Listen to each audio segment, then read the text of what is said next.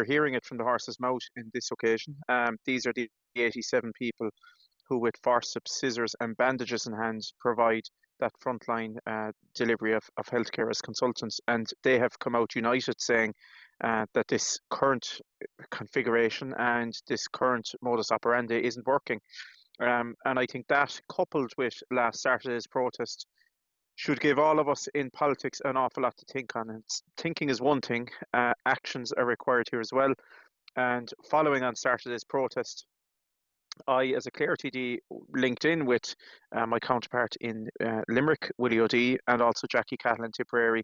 And we've had an awful lot of conversations in the past few days, including minister, m- meetings, I should say, with Minister Stephen Donnelly uh, to relay the anger, the upset, the frustration in the region, and and uh, I suppose demanding that that that there is a robust response from government to all of that. Is the penny dropping in that regard? Because I suppose people who'd attended that protest would have said that this was an issue 10 years ago, 14 years ago when reconfiguration happened, and, and maybe even in some ways before that.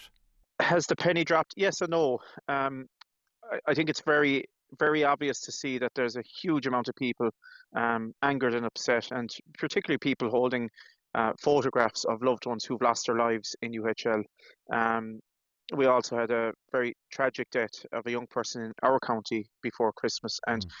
so all of that should be sharpening minds. But what I also heard in the days that followed the protest, I heard some people doubling down, some pe- some politicians doubling down on uh, the whole reason in 2009 that this would deliver a centre of excellence. Uh, it is absurd, it's nonsensical, and it's tone deaf at the moment for any politician indeed any medical practitioner to still be harping on about a centre of excellence that um, might have been the advice in 2009. It might have been credible in 2010, 2011 to say, you know what, we're still trying to get to that point, but it is in no way credible or realistic or it's in no way honourable for anyone to be saying um, 14 years on that this was something done for the right reasons and we're still working towards it. It doesn't wash anymore. Uh, and that's the point I've been making loud and clear in government.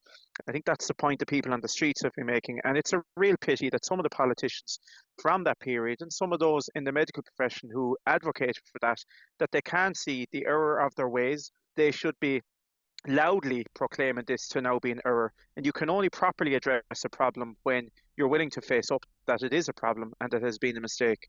And I think that's a that's a kind of an ideological outlook on it. But it is very difficult to lead change, um, to build capacity in UHL, but equally importantly in Ennis, Nenagh and St John's. It's very difficult to build capacity and address problems when some people at the table still don't believe the problems are what they really are. Because I know Stephen Donnelly, uh, speaking to Clare TD Violet-Anne Wynne in the Dáil yesterday, uh, mentioned, and, and I am paraphrasing here, that what the, the, the issue was was capacity. Obviously, everybody's aware of the economic situation at the time and that the beds that were promised to be put in weren't, rather than the reconfiguration of the A&Es itself. Reconfiguration was, was all bound up in this term, um, Centre of Excellence, and there were meetings held in County Clare and politicians and medical professionals stood up and said, you know, you have to trust in us. This is the right thing. And if we close 24 A&E in Ennis and in it will allow us to focus everything on UHL. And that is the argument they sold. Um, it, this went to vote in the Dáil, and it was the vote, incredibly, was won. And that's wrong.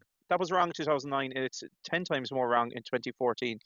But if somehow some of that had come to pass, if we had seen hundreds of additional beds built in UHL if we'd seen increased surgical capacity, increased elective surgical capacity, if we'd seen all of those things and a meaningful network of primary care centres constructed throughout Clare, Tip, and Limerick, if we'd seen all of that, uh, yes, you could legitimately stand up and say what we aimed, what we set out to achieve in 2009 has largely been achieved, but it has been a failure it didn't work. Configuration didn't work. And not only did it not work, a lot of things in politics are, you know, errors are made and that's a fact of life. Mm. But when it comes down to hospitals, it becomes life or death.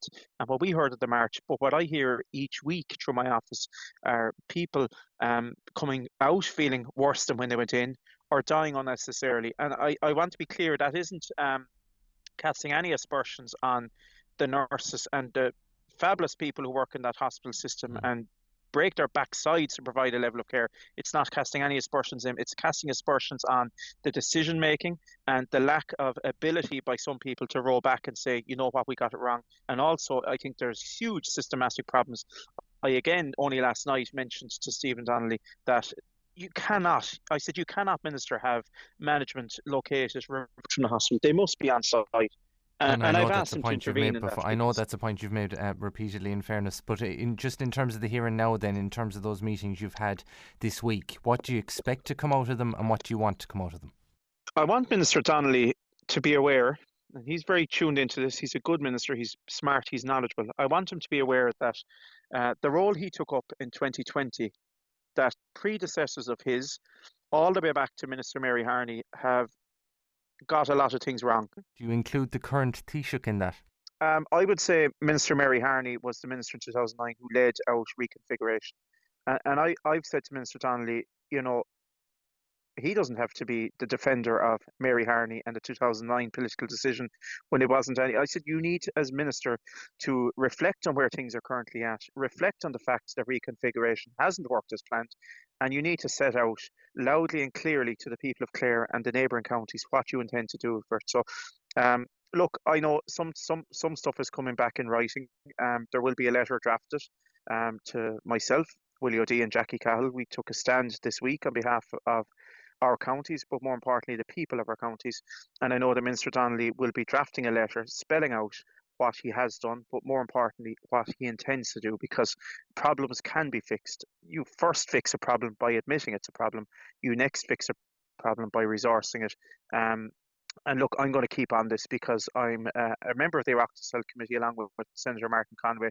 We doggedly pursue uh, all things relating to Midwest Health each week in there. But um, we, we've gone way beyond crisis point, and I don't think the public of our county are going to accept a whole lot more. So I think the action plan that Minister Donnelly will set out, and I have some knowledge of it, but yet it has to be fully set out in paper. I hope that will set out what is going to happen. The country is awash with money. Now is the time to put some of this in place. And then also he is as go, as, a, as as the government minister for this area, uh, he really is going to have to look at some of the systematic stuff. I believe the management uh, and and where they're located to be one of those, but there's loads of other things. The hours that consultants are rostered in UL pales in comparison to other hospitals. We need it to function on a 24 7 basis. If you're good enough to go home on a Sunday night at 11 o'clock, you go home on a Sunday night at 11 o'clock. If you need to be admitted on Monday morning at 10, you get admitted on Monday morning at 10. This isn't a 9 to 5 uh, office hours health system. This is full on 24 7, 365 emergency, and that's systematically how I wanted to operate and properly resourced as well.